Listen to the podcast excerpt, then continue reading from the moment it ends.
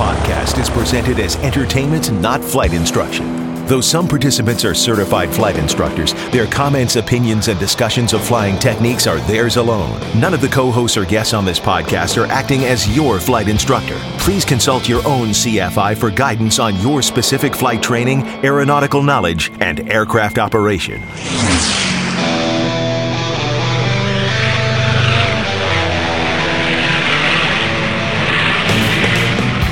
Is the Stuck Mic Avcast, an aviation podcast about learning to fly, living to fly, and loving to fly.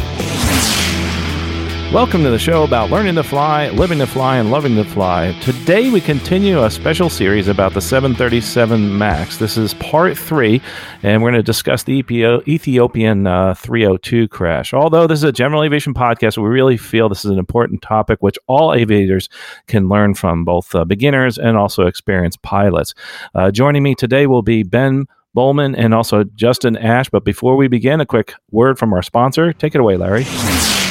Do you want to pursue a career in aviation as a pilot, air traffic controller, mechanic, or dispatcher? Or do you just want to earn that commercial or instrument rating, but you need help paying for it? The Aerospace Scholarships Guide at aviationcareerspodcast.com has over $50 million in available scholarships. Many of these go unused because people don't apply for them. For just $10, you'll receive a full year subscription to the guide, which is updated monthly. Every scholarship is personally verified to make sure it's accurate and still available. More information is at aviationcareerspodcast.com. Again, don't forget to visit our sponsor, aviationcareerspodcast.com and uh, visit the all the courses online by clicking on the courses tab. If you're looking into the scholarships guide, you might be able to get a free one by using the coupon code Pay It Forward. That's all one word, and uh, that actually is due to the fact that some generous people have offered to actually pay it forward so that you can get a free scholarships guide and uh, and possibly get all of your training paid for, or maybe even part of your rating. I really highly recommend going and checking that out at aviationcareerspodcast.com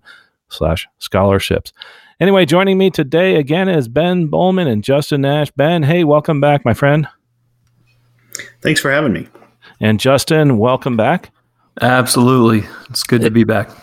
Well, this one's going to be a little bit shorter than the last two in the series. Again, we're talking about the 737 MAX and uh, the MCAS system, and we're analyzing both the system and also some of the responses to uh, some erroneous uh, displays and, and some issues with that system.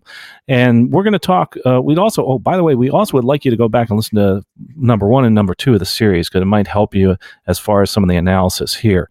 So, again, just uh, quickly, we will into the analysis of the MCAS system um, in the series on part one.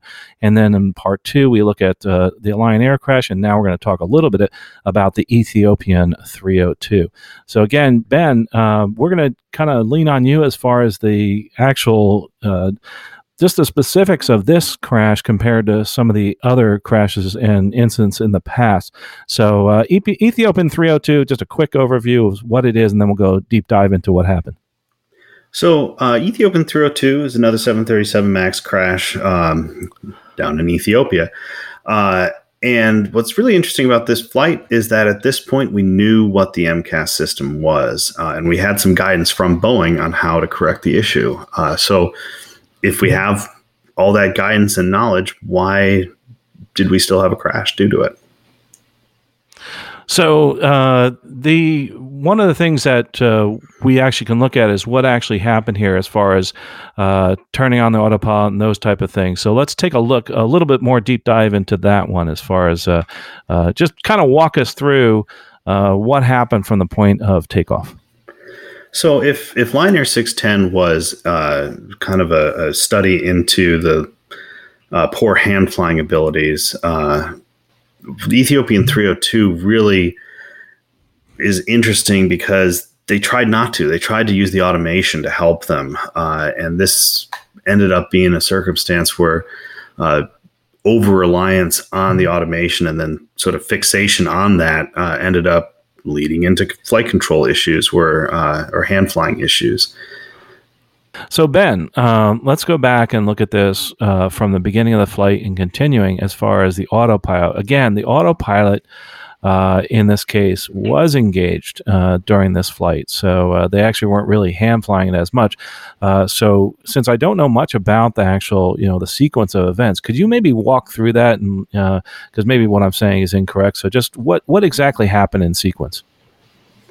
So basically, what happened is once the the angle of attack indicators uh, failed on the takeoff roll, they started running into issues uh, with their airspeed. Uh, the airplane thought that it was much too slow to be flying uh, at the airspeed it should be, so they started getting the stick shaker. Uh, so basically, what they tried to do at this point uh, is to to get that better perspective, turn on the autopilot. Uh, so they turn on the autopilot. They have some issues with it uh, because of uh, the aircraft being out of trim, but uh, there's there's still this underlying issue where the airplane thinks it's not flying fast enough. Now, while the airplane is flying on autopilot, it is trying to accelerate to this minimum safe airspeed, which is uh, over 300 knots uh, that it thought it should be. Um, but of course, it can't because the flaps are out, it's still climbing, etc. So after uh, 32 seconds, the autopilot disconnects because it's saying, "Hey, I give up. I can't get to the speed I need to to to be at in order to fly." So once the autopilot disconnects, and now the flaps are coming up, now the MCAS system can come in. So again, that uh, MCAS, just to clarify, that doesn't come on until the flaps are up, correct? Correct. So uh, autopilot off, flaps up. Okay. Uh, clean aircraft uh, with no automation going on. So now the MCAS uh, starts to trim down. Uh, now they're dealing with multiple issues, and they luckily do repeatedly counteract the MCAS using the the control wheel trim switches. By doing that, they are keeping the airplane relatively stable, but they're not addressing the issue of uh, why the airplane is the stick shaker is going off and why it's trying to accelerate. So, one of the problems with having the stick shaker going off and having all these other issues is you get really distracted and you get that tunnel vision that Justin was talking about in an earlier part. Well, they left the throttles at essentially full power the entire flight because they just forgot. So while they're flying along, they realize, hey, this all started getting way worse once the flaps came up. Let's put the flaps back down. So they put the flaps down pretty close to uh, the maximum speed of the flaps. And remember, they were distracted, forgot that the throttles were still at full power. So they've asked for a block altitude. They're trying to level off just to get the airplane under control. And they have the flaps out. That corrects the MCAS issue. Unfortunately, they also turn off the stabilizer trim, electric trim, which was Boeing's procedure. So, be, so now, so be just to clarify, so because they put the flaps back out, that then deactivated the MCAS system because the flaps were back out. Correct. So they they deactivated the system, but the air, airplane is still way out of trim. Mm-hmm. Yeah. So they're deactivating the trim system. They're trying to fly the airplane, but the problem is that they're so far out of trim right now. Uh, or actually, to back up just a little bit, they realize, oh my gosh, we're going too fast, and they pull the uh, the flaps back up, uh, way over their maximum speed, which does allow for the trim system to activate again. But again, they've uh, disconnected it, so they're still in the clear from that perspective. So they're trying to uh, retrim the airplane, uh, get things under control. But because the aircraft is so out of trim, they physically don't have enough strength to operate the manual trim.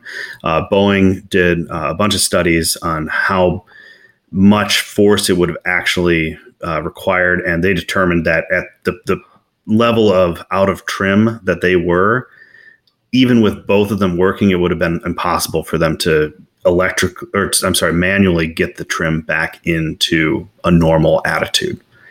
So, what do they do?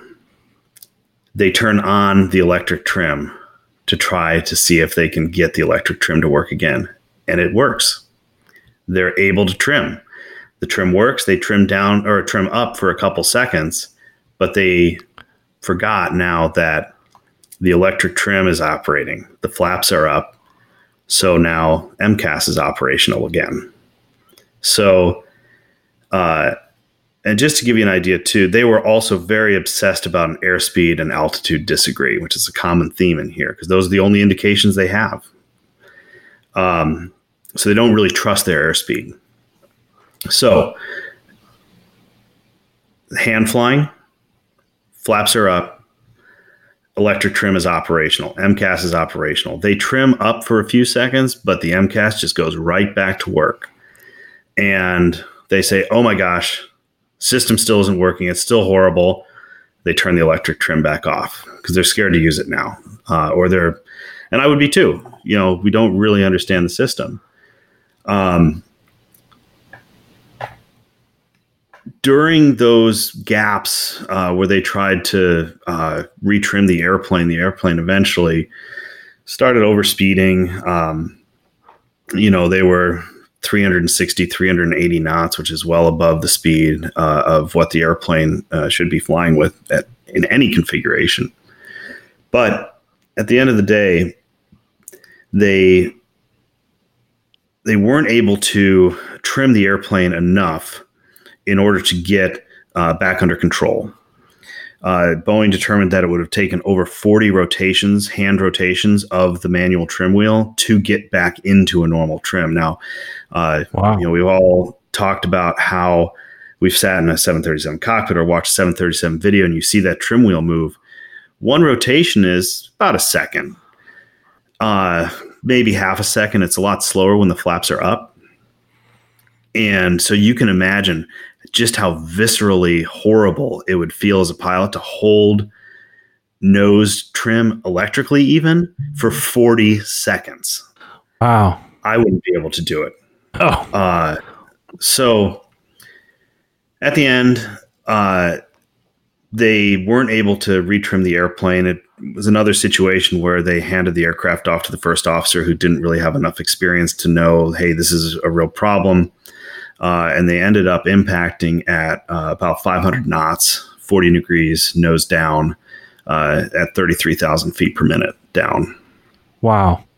Um, so the uh, you know it's interesting because every one of these incidences are are similar but very different, and especially with the reactions and uh, and what actually happened.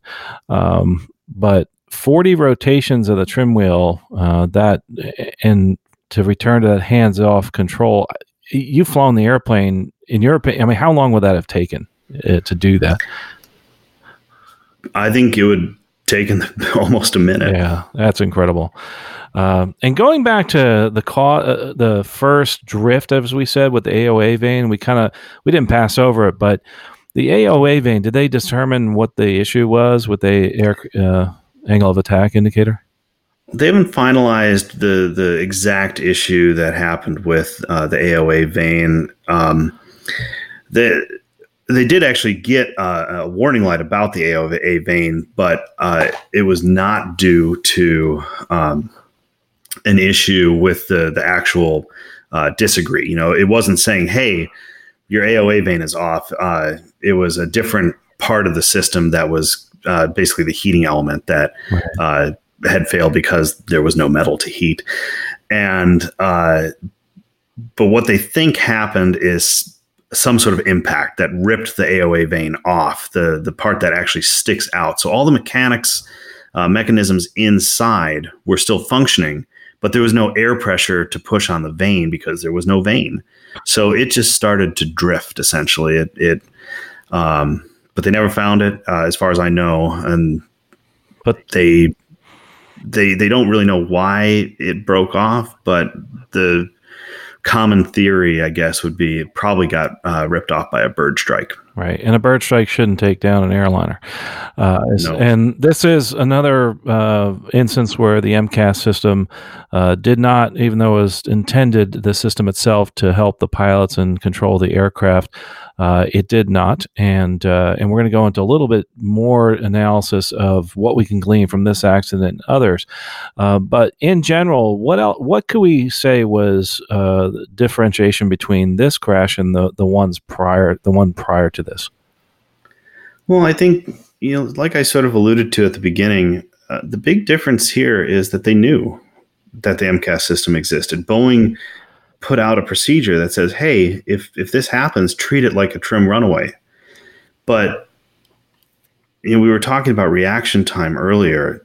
The the big issue here was reaction time and over reliance on automation. Mm-hmm. Um, by the time that they sort of got to what they were supposed to do, which is turn off the electric trim and manually trim the airplane, it was already uncontrollable. Uh, the they tried to give the autopilot the workload of flying the airplane, which it valiantly tried to do, but because they were on the captain's side autopilot, which had the failed indicator, it's trying to maintain this minimum airspeed, which was actually way over the maximum speed of the airplane, uh, over 0.82 Mach, which uh, you're not getting anywhere near that at even 7,000 feet, which uh, about was about what they were. Um, had they switched it to the first officer side, which wasn't failed, uh, the autopilot would have been able to uh, hold the parameters. Uh, we're going to talk a little bit more, uh, or I'd like to talk a little bit more about this uh, procedure on on unreliable airspeed. So, which side do you go to, mm-hmm. etc.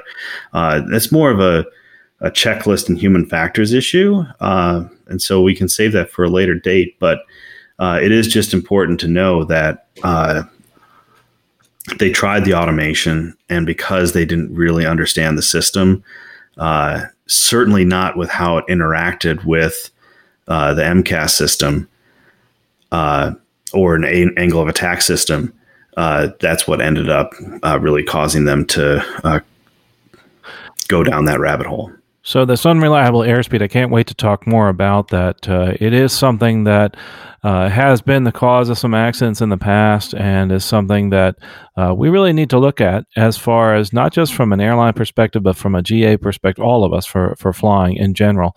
Uh, but this has been some really good, great analysis on this one incident here, or excuse me, this crash here, this accident.